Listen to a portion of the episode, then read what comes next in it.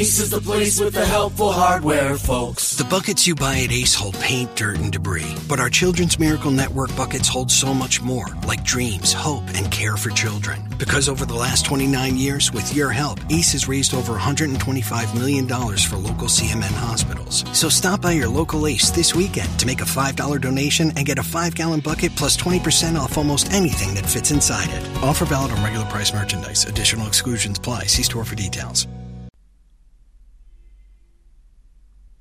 लीजिए सुनिए प्रेमचंद की लिखी कहानी, आंसुओं की होली। वाचन समीर गोस्वामी का है। नामों को बिगाड़ने की प्रथा न जाने कब चली और कहाँ शुरू हुई। इस संसार व्यापी रोग का पता चल जाए तो ऐतिहासिक संसार में अवश्य ही अपना नाम छोड़ जाए। पंडित जी का नाम तो श्री विलास था, पर मित्र लोग सिलबिल कहा करते थे। नामों का असर चरित्र पर कुछ न कुछ पड़ जाता है। बेचारे सिलबिल, सचमुच ही सिलबिल थे। दफ्तर जा रहे हैं, मगर पाजामे का इजार बंद नीचे लटक रहा है। सिर पर फेल्ट कैप है, पर लंबी सी चुटिया पीछे झाँक रही है। अचकनियों बहुत सुंदर है। न जाने उन्हें त्योहारों से क्या चिड़ थी। दिवाली गुजर जाती, पर वो भलमानस कौड़ी हाथ में न लेता। और होली का दिन तो उनकी भीषण परीक्षा का दिन था। तीन दिन वो घर से बाहर न निकलते। घर पर भी काले कपड़े पहने बैठे रहते थे। यार लोग टोह में रहते थे कि कहीं बच्चा फंस जाए, मगर घर में घुसकर तो फौजदारी नहीं की जा सकती। एक आध बार फंसे भी, मगर घिघिया पुतिया कर बेदाग निकल गए। लेकिन अब की समस्या बहुत कठिन हो गई थी। शास्त्रों के अनुसार 25 वर्ष तक ब्रह्मचर्य का पालन करने के बाद उन्होंने विवाह किया था। ब्रह्मचर्य के परिपक्व होने में जो थोड़ी बहुत कसर रही, वो तीन वर्ष की गौने की मुद्दत ने पूरी कर दी।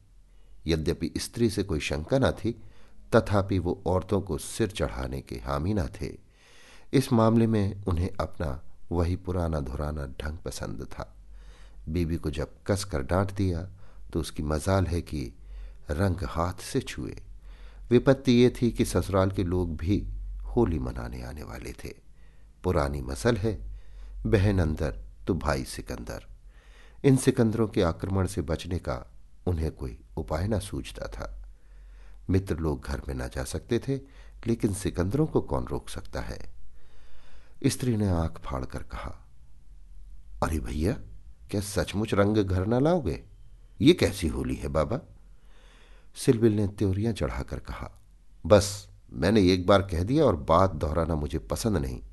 घर में रंग नहीं आएगा और ना कोई छुएगा। मुझे कपड़ों पर लाल छीटे देखकर मछली आने लगती है। हमारे घर में ऐसी ही होली होती है।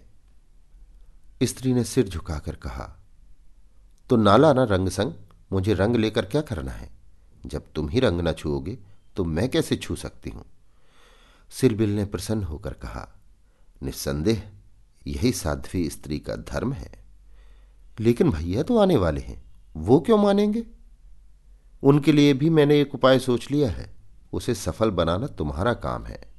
मैं बीमार बन जाऊँगा, एक चादर ओढ़कर लेट रहूँगा, तुम कहना इन्हें ज्वर आ गया। बस, चलो, छुट्टी हुई। स्त्री ने आँख नचाकर कहा ए नोज़, कैसी बातें मुँह से निकालते हो? ज्वर जाए मुद्दई के घर यहाँ आए तो मुँह झुलस दू निगोड़ेगा तो फिर दूसरा उपाय ही क्या है? तुम ऊपर वाली छोटी कोठरी में छिप रहना। मैं कह दूँगी, उन्होंने जुलाब लिया है। बाहर निकलेंगे तो हवा लग जाएगी। पंडित जी खेल उठे। बस बस, यही सबसे अच्छा। होली का दिन है, बाहर हाहाकार मचा हुआ है। पुराने जमाने में अबीर और गुलाल के सिवा और कोई रंग न खेला जाता था। अब नीले, हरे, काले सभी रंगों का मेल हो गया है और इस संगठन से बचना आदमी के लिए तो संभव नहीं। हाँ देवता बचे। सिलबिल के दोनों साले मोहल्ले भर के मर्दों, औरतों, बच्चों और बूढ़ों का निशाना बने हुए थे। बाहर के दीवान खाने के फर्श, दीवारें, यहाँ तक की तस्वीरें भी रंग उठी थी। घर में भी यही हाल था। मोहल्ले की ननदें भला कब मानने वाली थी? पर नाला तक रंगीन हो गया था। बड़े साले ने पूछा, क्यों री चंपा, क्या सचमुच उनकी तबीयत अच्छी नहीं? खाना खाने भी ना आए? चंपा ने सिर झुकाकर कहा हाँ भैया, रात ही से पेट में कुछ दर्द होने लगा। डॉक्टर ने हवा में निकलने को मना कर दिया है। जरा देर बाद छोटे साले ने कहा, क्या जी जी जी? क्या भाई साहब नीचे नहीं आएँगे? ऐसी भी क्या बीमारी है? कहो तो ऊपर जाकर देखाऊं। चंपा ने उसका हाथ पकड़कर कहा, नहीं नहीं, ऊपर मत जाइयो, वो रंग वंग न खेलेंगे। डॉक्टर ने हवा में निकलने को मना कर दिया है। दोनों भाई हाथ मल कर रह गए। सहसा छोटे भाई को एक बात सूझी, जीजा जी के कपड़ों के साथ क्यों ना होली खेलें? वे तो नहीं बीमार हैं। बड़े भाई के मन में ये बात बैठ गई, बहन बेचारी अब क्या करती? सिकंदरों ने कुंजियाँ उसके हाथ से ले ली और सिलबिल के सारे कपड़े निकाल निकाल कर रंग डाले। रूमाल तक न छोड़ा। जब चंपा ने उन कपड़ों को आँगन में अलगनी पर सूखने को डाल दिया तो ऐसा जान पड़ा, मानो किसी रंगरेज ने ब्याह के जोड़े रंगे हों। सिलबिल ऊपर बैठे बैठे ये तमाशा देख रहे थे, पर जबान न खोलते थे। छाती पर सांप सा लूट रहा था। सारे कपड़े खराब हो गए, दफ्तर जाने को भी कुछ न बचा। इन दुष्टों को मेरे कपड़ों से न जाने क्या बैर था। घर में नाना प्रकार के स्वादिष्ट व्यंजन बन रहे थे। मोहल्ले की एक ब्राह्मणी के साथ चंपा भी जुटी हुई थी। दोनों भाई और कई अन्य सज्जन आँगन में भोजन करने बैठे तो बड़े साले ने चंपा से पूछा, कुछ उनके लिए भी खिचड़ी विचड़ी बनाई है? पूरियाँ तो बेचारे आज ना खा सकेंगे? चंपा ने कहा, अभी तो नहीं बनाई, अब बना लूँगी। वाहरी तेरी अक्ल! अभी तक तुझे इतनी फ़िक्र नहीं कि वो बेचारे खाएँगे क्या? तू तो इतनी लापरवाह कभी ना थी। जा, निकाल ला जल्दी से चावल और मूंग की दाल। लीजिए खिचड़ी पकने लगी। उधर मित्रों ने भोजन करना शुरू किया। सिलबिल ऊपर बैठे अपनी किस्मत को रो रहे थे। उन्हें इस सारी विपत्ति का एक ही कारण मालूम होता था। विवाह। चंपा ना आती तो ये साले क्यों आते? कपड़े क्यों खराब होते? होली के दिन मूंग की खिचड़ी क्यों खाने को मिलती? मगर अब पछताने से क्या होता है? जितनी देर में लोगों ने भोजन किया, उतनी देर में खिचड़ी तैयार हो गई। बड़े साले ने खुद चंपा को ऊपर भेजा कि खिचड़ी की थाली ऊपर दे आए। सिलबिल ने थाली की ओर कुपित नेत्रों से देखकर कहा, इसे मेरे सामने से हटा ले जाओ। क्या आज उपवास ही करोगे? तुम्हारी यही इच्छा है तो यही सही। मैंने क्या किया? सवेरे से जुती हुई हूँ। भैया ने खुद खिचड़ी डलवाई और मुझे यहाँ भेजा। हाँ वो तो देख ही रहा हूँ कि मैं घर का स्वामी नहीं। सिकंदरों ने उस पर कब्जा जमा लिया है। मगर मैं ये नहीं मान सकता कि तुम चाहते तो और लोगों के पहले ही मेरे पास थाली न पहुँच जाती। मैं इसे पतिव्रत धर्म के विरुद्ध समझता हूँ, और क्या कहूँ? तुम तो देख रहे थे कि दोनों जने मेरे सिर पर सवार थे। अच्छी दिल लगी है कि और लोग तो समोसे और खस्ते उड़ाए और मुझे मूंग की खिचड़ी दी जाए। वाहरे नसीब। तुम दो चार कौर खा लो, मुझे ज्यों ही अवसर मिलेगा दूसरी थाली लाऊँगी। सारे कपड़े रंगवा डाले, दफ्तर कैसे जाऊँगा? ये दिल लगी मुझे जरा भी नहीं भाती। मैं इसे बदमाशी कहता हूँ। तुमने संदूक की कुंजी क्यों दे दी? क्या मैं इतना पूछ सकता हूँ? ज़बरदस्ती छीन ली, तुमने सुना नहीं? करती क्या? अच्छा जो हुआ, सो हुआ। ये थाली ले जाओ। धर्म समझना तो दूसरी थाली लाना, नहीं तो आज व्रत ही सही। एकाएक पैरों की आहट पाकर सिलबिल ने सामने देखा तो दोनों साले आ रहे हैं। उन्हें देखकर ही बेचारे ने मुँह बना लिया, चादर से शरीर ढक लिया और कराहने लगे। बड़े साले ने कहा, कहिए कैसी तबीयत है? थोड़ी सी खिचड़ी खा लीजिए। सिलबिल ने मुँह बनाकर कहा, अभी तो कुछ खाने की इच्छा नहीं है। नहीं, उपवास करना तो हानिकर होगा। खिचड़ी खा लीजिए। बेचारे सिलबिल ने मन में इन दोनों शैतानों को खूब कोसा और विष की भांति खिचड़ी कंठ के नीचे उतारी। आज होली के दिन खिचड़ी ही भाग्य में लिखी थी। जब तक सारी खिचड़ी समाप्त न हो गई, दोनों वहाँ डटे रहे। मानो जेल के अधिकारी किसी अनशन व्रतधारी कैदी को भोजन करा रहे हों। बेचारे को ठूस ठूस कर खिचड़ी खानी पड़ी। पकवानों के लिए गुंजाइश ही न रही। दस बजे रात को चंपा उत्तम पदार्थों का थाल लिए पतिदेव के पास पहुँची। महाशय मन ही मन झुंझला रहे थे। भाइयों के सामने मेरी परवाह कौन करता है? ना जाने कहाँ से दोनों शैतान फट पड़े। दिन भर उपवास कराया और अभी तक भोजन का कहीं पता नहीं। बारे चंपा को थाल लाते देखकर कुछ अग्नि शांत हुई। बोले, अब तो बहुत सवेरा है, एक दो घंटे बाद क्यों ना आई? चंपा ने सामने थाल रखकर कहा, तुम तो न हारी ही मानते हो, न जीती। अब आखिर ये दो मेहमान आए हुए हैं। इनकी सेवा सत्कार न करूँ तो भी काम नहीं चलता। तुम्ही को बुरा लगेगा। कौन रोज आएँगे? ईश्वर न करे कि रोज आए। यहाँ तो एक ही दिन में बधिया बैठ गई। थाल की सुगंधमय तरबतर चीज़ें देखकर सहसा पंडित जी की मुखार बिंद पर एक मुस्कान की लाली दौड़ गई। एक एक चीज़ खाते थे और चंपा को सराहते थे। सच कहता हूँ चंपा, मैंने ऐसी चीज़ें कभी नहीं खाई थी। हलवाई साला क्या बनाएगा? जी चाहता है कुछ इनाम दू। तुम मुझे बना रहे हो। क्या करूँ? जैसा बनाना आता है बना लाई। नहीं जी, सच कह रहा हूँ। मेरी तो आत्मा तक तृप्त हो गई। आज मुझे ज्ञात हुआ कि भोजन का संबंध उधर से इतना नहीं, जितना आत्मा से है। बतलाओ क्या इनाम दू? जो मांगू वो दोगे? दूँगा, जनेऊ की कसम खाकर कहता हूँ।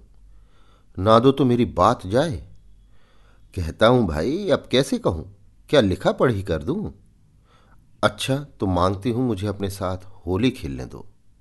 पंडित जी का रंग उड़ गया। आँखें फाड़ फाड़ कर बोले, होली खेलने दो? मैं तो होली खेलता नहीं, कभी नहीं खेला। होली खेलना होता तो घर में छिपकर क्यों बैठता? और के साथ मत खेलो, लेकिन मेरे साथ तो खेलना ही पड़ेगा। ये मेरे नियम के विरुद्ध है। जिस चीज़ को अपने घर में उचित समझू, उसे किस न्याय से घर के बाहर अनुचित समझू। सोचो। चंपा ने सिर नीचा करके कहा, घर में ऐसी कितनी बातें उचित समझते हो, जो घर के बाहर करना अनुचित ही नहीं, पाप भी है? पंडित जी झेपते हुए बोले अच्छा भाई, तुम जीती मैं हारा। अब मैं तुमसे यही दान माँगता हूँ। पहले मेरा पुरस्कार दे दो, पीछे मुझसे दान मांगना। ये कहते हुए चंपा ने लोटे का रंग उठा लिया और पंडित जी को सिर से पाँव तक नहला दिया। जब तक वो उठकर भागे, उसने मुट्ठी भर गुलाल लेकर सारे मुँह में पोत दिया। पंडित जी रोनी सूरत बनाकर बोले, अभी और कसर बाकी हो तो वो भी पूरी कर लो। मैं जानता था कि तुम मेरी आस्तीन का सांप बनोगी। अब और कुछ रंग बाकी नहीं रहा? चंपा ने पति के मुख की ओर देखा तो उस पर मनोवेदना का गहरा रंग झलक रहा था। पछता कर बोली, क्या तुम सचमुच बुरा मान गए हो? मैं तो समझती थी कि तुम केवल मुझे चिढ़ा रहे हो। श्रीविलास ने कांपते हुए स्वर में कहा, नहीं चंपा, मुझे बुरा नहीं लगा। हाँ, तुमने मुझे उस कर्तव्य की याद दिला दी, जो मैं अपनी कायरता के कारण भुला बैठा था। वो सामने जो चित्र देख रही हो, मेरे परम मित्र मनहर नाथ का है, जो अब संसार में नहीं है। तुमसे क्या कहूँ, कितना सरस, कितना भावुक, कितना साहसी आदमी था। देश की दशा देख देख कर उसका खून चलता रहता था। उन्नीस बीस भी कोई उम्र होती है, पर वो उसी उम्र में अपने जीवन का मार्ग निश्चित कर चुका था। सेवा करने का अवसर पाकर वो इस तरह उसे पकड़ता था, मानो संपत्ति हो, जन्म का विरागी था। वासना तो उसे छू ही न गई थी। हमारे और साथी सैर सपाटे करते थे, पर उसका मार्ग सबसे अलग था। सत्य के लिए प्राण देने को तैयार कहीं अन्याय देखा और भवें तन गई, कहीं पत्रों में अत्याचार की खबर देखी और चेहरा तमतमा उठा। ऐसा तो मैंने आदमी ही नहीं देखा। ईश्वर ने अकाल ही बुला लिया। नहीं तो वो मनुष्यों में रत्न होता। किसी मुसीबत के मारे का उद्धार करने को अपने प्राण हथेली पर लिए फिरता था। स्त्री जाति का इतना आदर और सम्मान कोई क्या करेगा? स्त्री उसके लिए पूजा और भक्ति की वस्तु थी। पाँच वर्ष हुए। यही होली का दिन था। मैं भंग के नशे में चूर, रंग में सिर से पाँव तक नहाया हुआ। उसे गाना सुनने के लिए बुलाने गया तो देखा कि वो कपड़े पहने कहीं जाने को तैयार है। पूछा, कहाँ जा रहे हो? उसने मेरा हाथ पकड़कर कहा, तुम अच्छे वक्त पर आ गए, नहीं तो मुझे जाना पड़ता।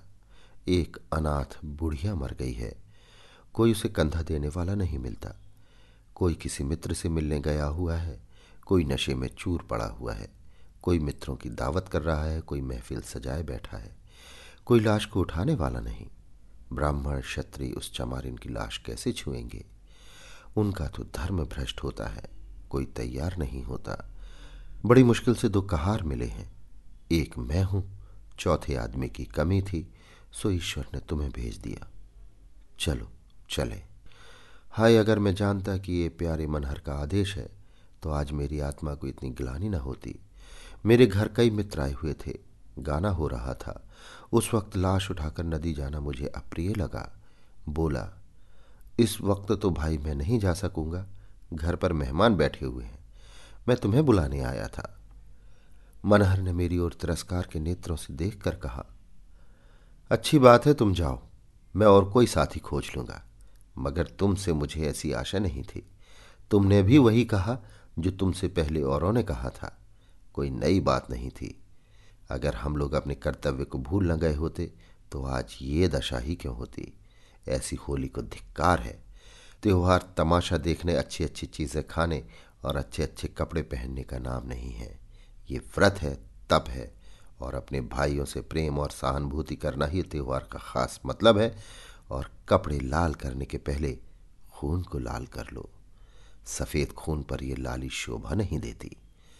ये कहकर वो चला गया। मुझे उस वक्त ये फटकारें बहुत बुरी मालूम हुई। अगर मुझमें वो सेवा भाव न था तो उसे मुझे युद्ध करने का कोई अधिकार न था। घर चला आया, पर वे बातें बराबर मेरे कानों में गूंजती रहीं। होली का सारा मज़ा बिगड़ गया।